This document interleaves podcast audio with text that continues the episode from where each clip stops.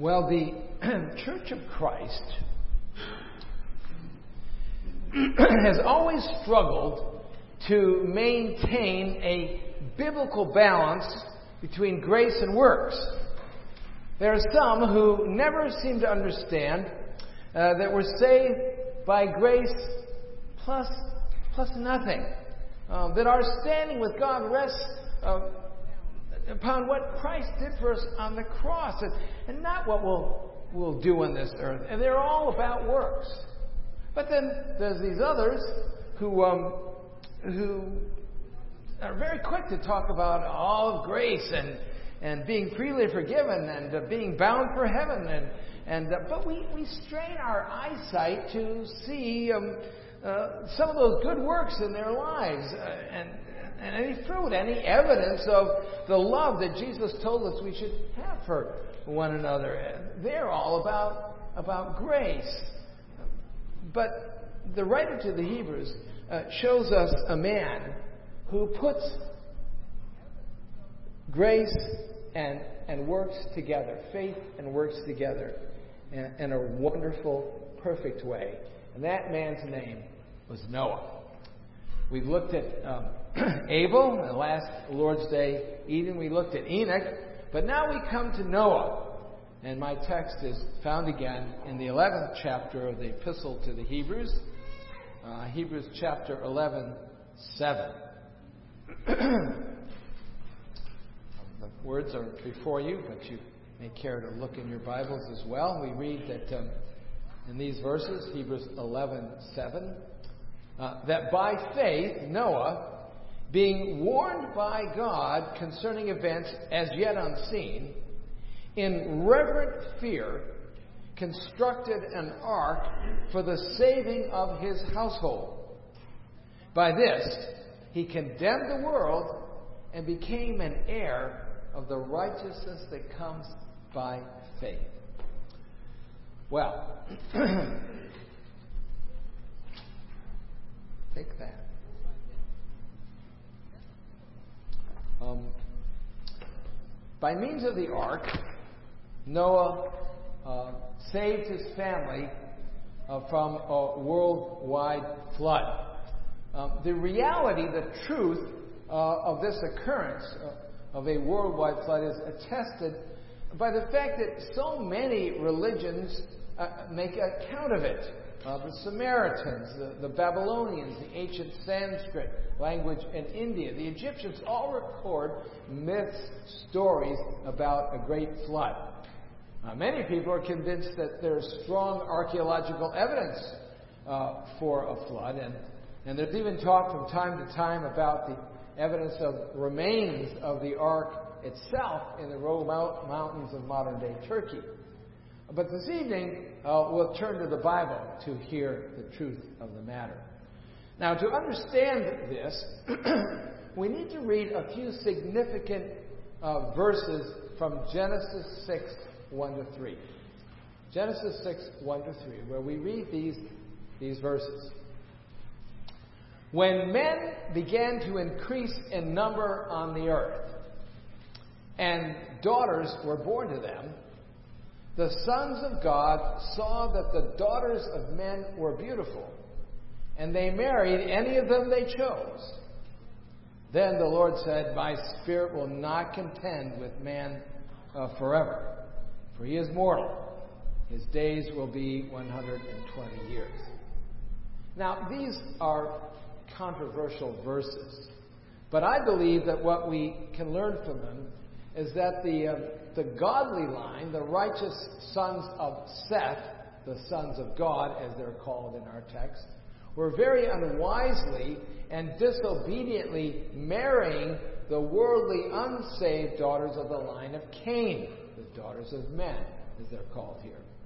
The predictable results of this unwholesome practice of ungodly mixed marriages, um, of believers marrying unbelievers, uh, the first time we read of it in Scripture, was um, predictably uh, disastrous. And uh, that is the, the, cause of this declension, this um, situation where things got so uh, very bad. The Apostle Paul warns us today, doesn't he, about Christians being unequally yoked. But, but early in world history, it apparently gotten to the place where there was no longer a godly seed, but only faithless, wicked couples with their terrible, ungodly children. And the text goes on to say in Genesis 6, 5, and 6 that the Lord saw that the wickedness of man was, on, uh, uh, was great on the earth, and that every intention of the thoughts of his heart was only evil all the time. And the Lord regretted that he'd made man on the earth. In fact, um, the wickedness of man apparently had become so great that God, God was so grieved that he determined to, um, to start all over again, uh, to repopulate the earth with the one remaining God fearing man named Noah. So Noah was a, a, righteous man. He was a saved man. He was a man who loved and trusted God and his purposes. Noah was a man of faith. That's what the Bible reports. For when God spoke to this man Noah and told him that he intended to destroy the whole world with a flood, Noah believed God. Uh, that's to say that he that Noah responded in faith by uh, by believing and trusting what God uh, told him. Uh, Hebrews 11 says that faith is being sure of what we hope for and certain of what we do not see. Now, there were certainly plenty of reasons why Noah might not have believed God. To begin with, Noah couldn't see God. Uh, and, and God had never done anything like this, even close like this before. We're told that, we're not told that there were storm clouds overhead. In fact, it may not even have rained on the earth before the flood the ground being watered by a mist, and I suppose by the rivers of the Tigris and Euphrates and their tributary streams. Also, it's certain that, that no man had ever attempted to build such a boat or barge, at least on such a scale as this before, on dry land, hundreds of miles from the sea, mind you. And remember also that there were no other uh, righteous, godly men or women who might encourage him and corroborate and, and bless him. He was on his own. And you should note that after Noah, God spoke to Noah about the flood, he waited full 120 years before he actually sent the deluge. So, whether we're to regard uh, that long delay as being a matter of necessity, and taking Noah that long to build the ark, or whether God deliberately delayed judgment uh, of the flood to give opportunity for repentance, we're not told. Ultimately, it was God's sovereign purpose for uh, such a delay to have occurred. But it certainly gave ample opportunity for doubt, both on Noah's part and on the part of those who heard his warning, as they waited year after year after year uh, for it to occur. We can identify with this, I think. Meanwhile, life on earth was um, passing on as normal. Um, uh, the manner it, it, it, always had in anyone's memory. In fact, the, the gospel writer Matthew tells us, quoted in the days before the flood, people were eating and drinking and marrying and giving in marriage up to the day Noah entered the ark. Um, in other words, uh, Noah's day was passing, uh, the days were passing in a perfectly normal sort of way. When, when out of nowhere, uh, this man Noah starts uh, warning people about their bad behavior and the judgment of God while laying the keel for this absolutely enormous boat the size of a football field out behind his house. Uh, but for all of this, we're told that Noah gets the word of God and believed it. Now, brothers and sisters, the world around us has not gone so far down the tubes as in the days of Noah. God has restrained the wrath of men, and the influence of millions of Christians has salted this world and preserved it from being worse than it might be. Um, humanly speaking, the call to faith is a lot easier for us than it was for Noah. Um, uh, what we're called to believe, uh, namely the birth and death and resurrection of Christ, has already happened and was witnessed by hundreds of people and was documented in the page of the Bible and even in some secular literature. We have the written testimony and record of many faithful men and women who have gone before us, living conspicuous lives of faith to encourage and cheer us on in, in our faith. Well, then, uh, what is this faith which, to which we're called? Faith is simply recognizing a need of a Savior. Faith, as I said last Lord's Day evening, is laying hold, is grasping hold of Jesus. Jesus is our ark. Do you understand that? He's our ark. He's the only means of salvation from the coming flood of judgment to which all the world will be exposed on the day of his return. You and I must run to the ark and ask Jesus to save us and keep us. The Heidelberg Catechism defines faith this way. It says true faith is not only a knowledge and conviction that everything God reveals in his word is true, it is also a deep rooted assurance created in me by the Holy Spirit through the gospel, that out of sheer grace earned for us by Christ, not only others, but I too have had my sins forgiven, have been made forever right with God, and have been granted salvation. Those beautiful pastoral words from the um, Heidelberg Catechism. Uh, the Apostle Paul tells us um, that faith comes from hearing the message, and the message is heard through the word of Christ. We get faith. Uh, to get faith, we must lay hold of Christ by laying hold of His word, uh, the gospel. Uh, Romans 1.16 tells us that the gospel is the power of God for the salvation of everyone who believes. Now, what does the word, what does the gospel tell us? Well, it, it tells us that out of a heart of mercy and out of a heart of love, God sent His only Son, the eternally begotten Jesus, to pay the debt of our sin, to take the punishment we deserve, and bring us new life to this age and eternal life in the age to come. The Word of Christ teaches us that whoever believes in the Son has life, and He's crossed over uh, from death uh, to life. The one who has entered the ark, uh, uh which is Christ, uh, is saved.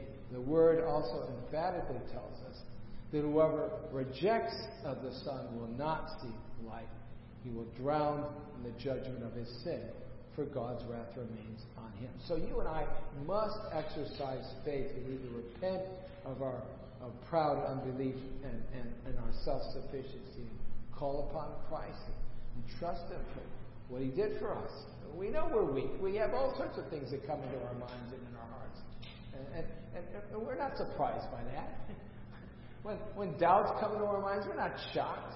You know, we, we just say, well, that's, that's what it is. And I repent of that. Lord, help me. And He does. He will give you grace.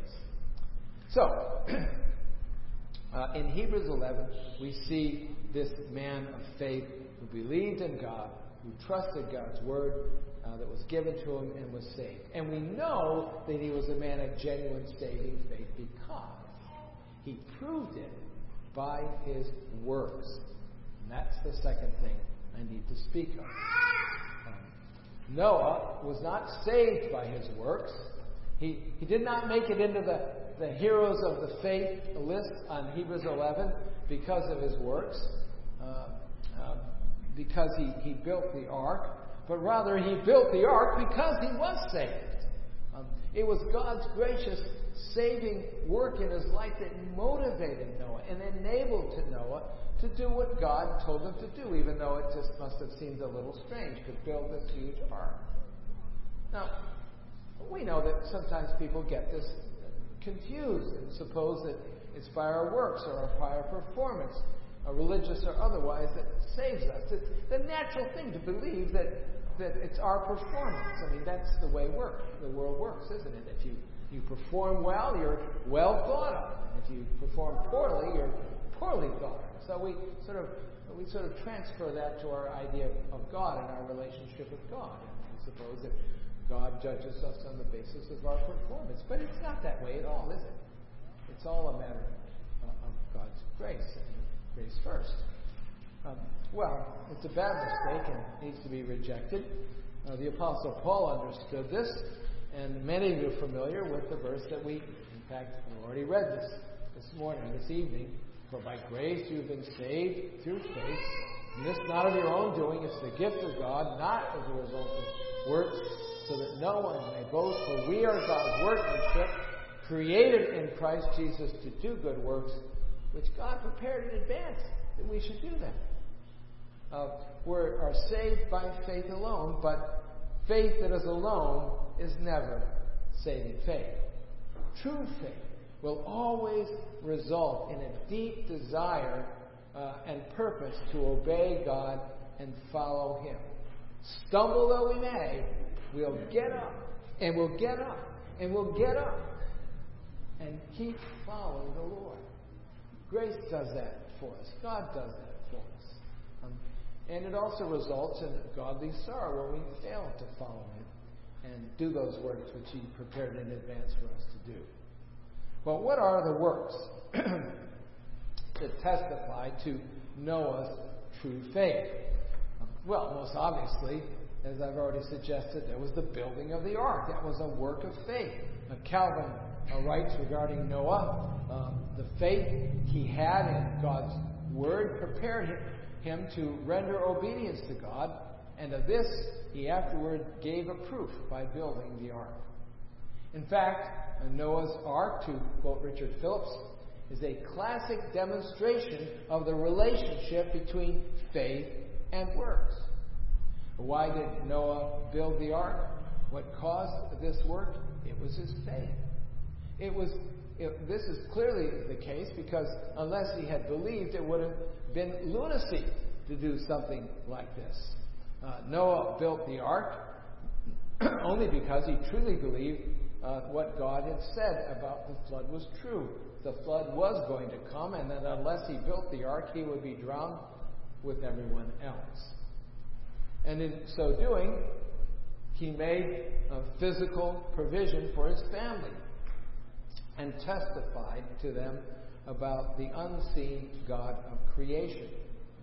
Of course, uh, faith is not always um, immediately evident, is it? When you walk down the street, uh, you meet a godly man or a woman or a young person on the street. There's no mark on their forehead identifying them as a person of faith. But usually, in time, if we know them, it becomes evident. Uh, in people of faith, we always discover a willingness to follow Christ wherever He leads, to live obedient lives wherever He calls them, and, and a perseverance to seek after holiness, no matter how many times they may fall. In people of faith, there will always be a love of God's people, a love for God's Word, and a love of His worship. Uh, his people, His Word, and His worship. And, I might add that when we neglect our calling, whether it's be on the job or in the family, then the ark is not being built, so to speak. It's, there's no protection uh, from storms. A man or a woman who is unfaithful to his family does not protect them from spiritual evil. Um, they will encounter and are encountering in the world. Such a one is not building the ark for those who are dependent upon it. Um, such a one is, is not doing that. For uh, another good work that uh, is given to us as an evidence of, Noah's faith was his was his godly fear. In Hebrews 11:7, God records uh, to us that in reverent fear, Noah constructed the ark. Uh, now, reverent or holy fear is a word that, that connotes godly caution uh, and arresting respect, great deference. Um, it refers to the manner in which Noah regarded uh, God and the way he thought about God. He wasn't about to cross God he was careful with his relationship with God.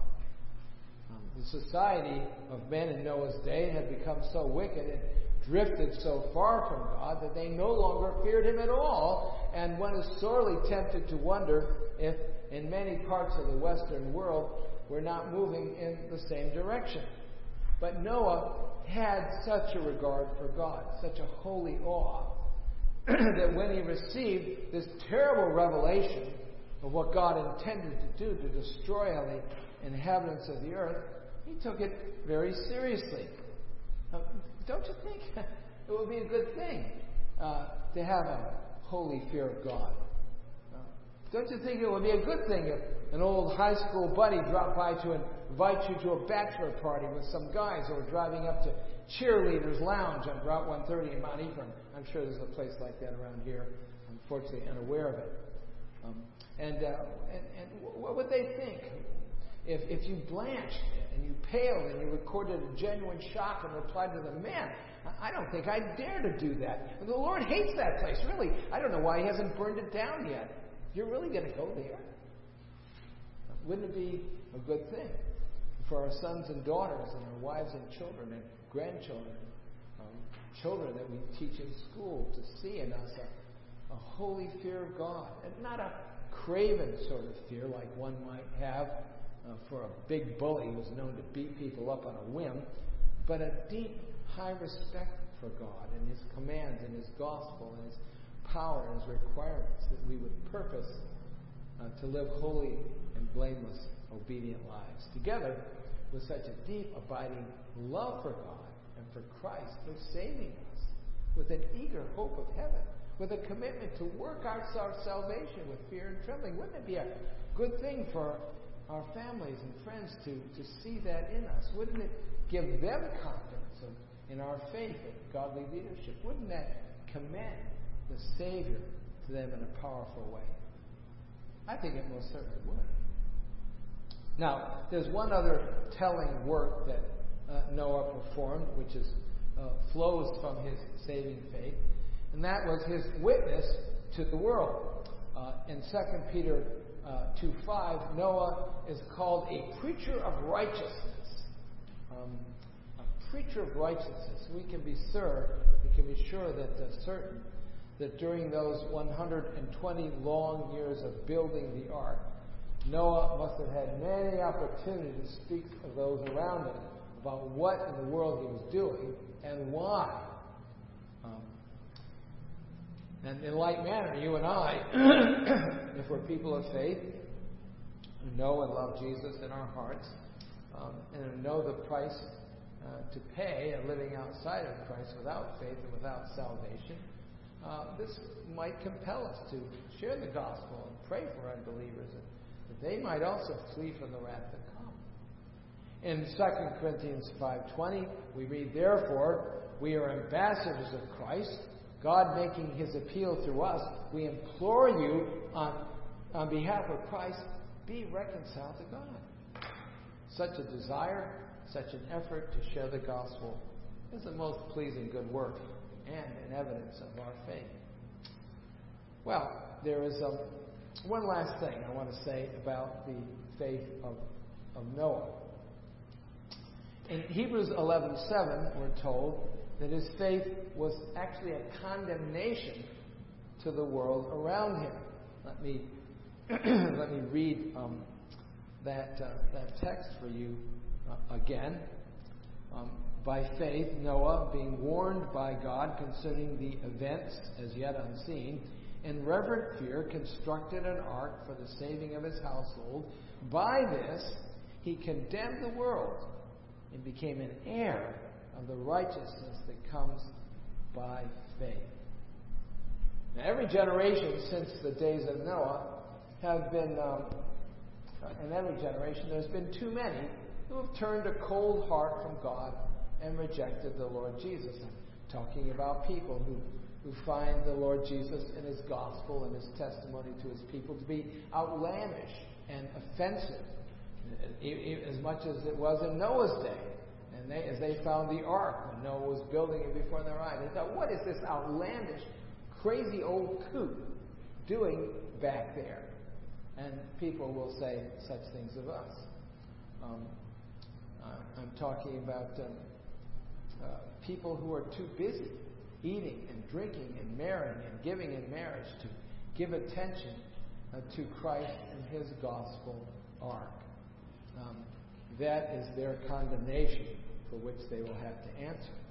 But on the other hand, of course, in every generation uh, and every place since the days of Noah, There are many who, who have received the gospel. I'm talking about people warned about the deadly liability of their sin and the gracious offer of complete forgiveness through the substitutionary death and resurrection of Christ. People who've embraced the free offer of the gospel. People who have, with hands of faith, have reached out to grasp hold of Christ. Uh, people who uh, have found uh, an ark of refuge in the Lord Jesus. Uh, these are the ones who are heirs of the righteousness that comes by faith, who have, as you and I have, I trust, a great inheritance laid up for us in heaven, where there is no condemnation. For when God gives us Jesus, He gives us everything. He gives us everything Jesus is and everything Jesus has. We're counted as being in Christ. Uh, that's our inheritance. That's God's gift to us. And it can never be lost. It's perfectly secure. Whatever else happens in this miserable world, um, well, that will never be lost. It's perfectly secure. It's the gift of God for those who reach out with hands of faith. God has floated an ark of life and salvation to the, in the person and work of the Lord Jesus Christ, the Savior. And it can be had by anyone who exercises faith in Him. Let me pray. Lord God, thank you for uh, this man Noah. Lord, uh, comfortably with you in heaven. And for us, and through uh, this testimony of your word, an example. Uh, and uh, someone we read about and learn from. We thank you, the Holy Spirit, as uh, brings this word to bear in our hearts and teaches us. We do pray that we would be people of, of, faith and people of works, uh, that our, our faith and our relationship with Christ might redound in works of love, uh, that uh, that work of grace in our life might, from that might flow out, Lord Jesus, things that you prepared for us to do that are pleasing to you. Maybe things that are very small, but things that are pleasing to you, that you prepared for us and we can do in faith. Father, thank you for your gospel. We pray in Jesus' name. Amen.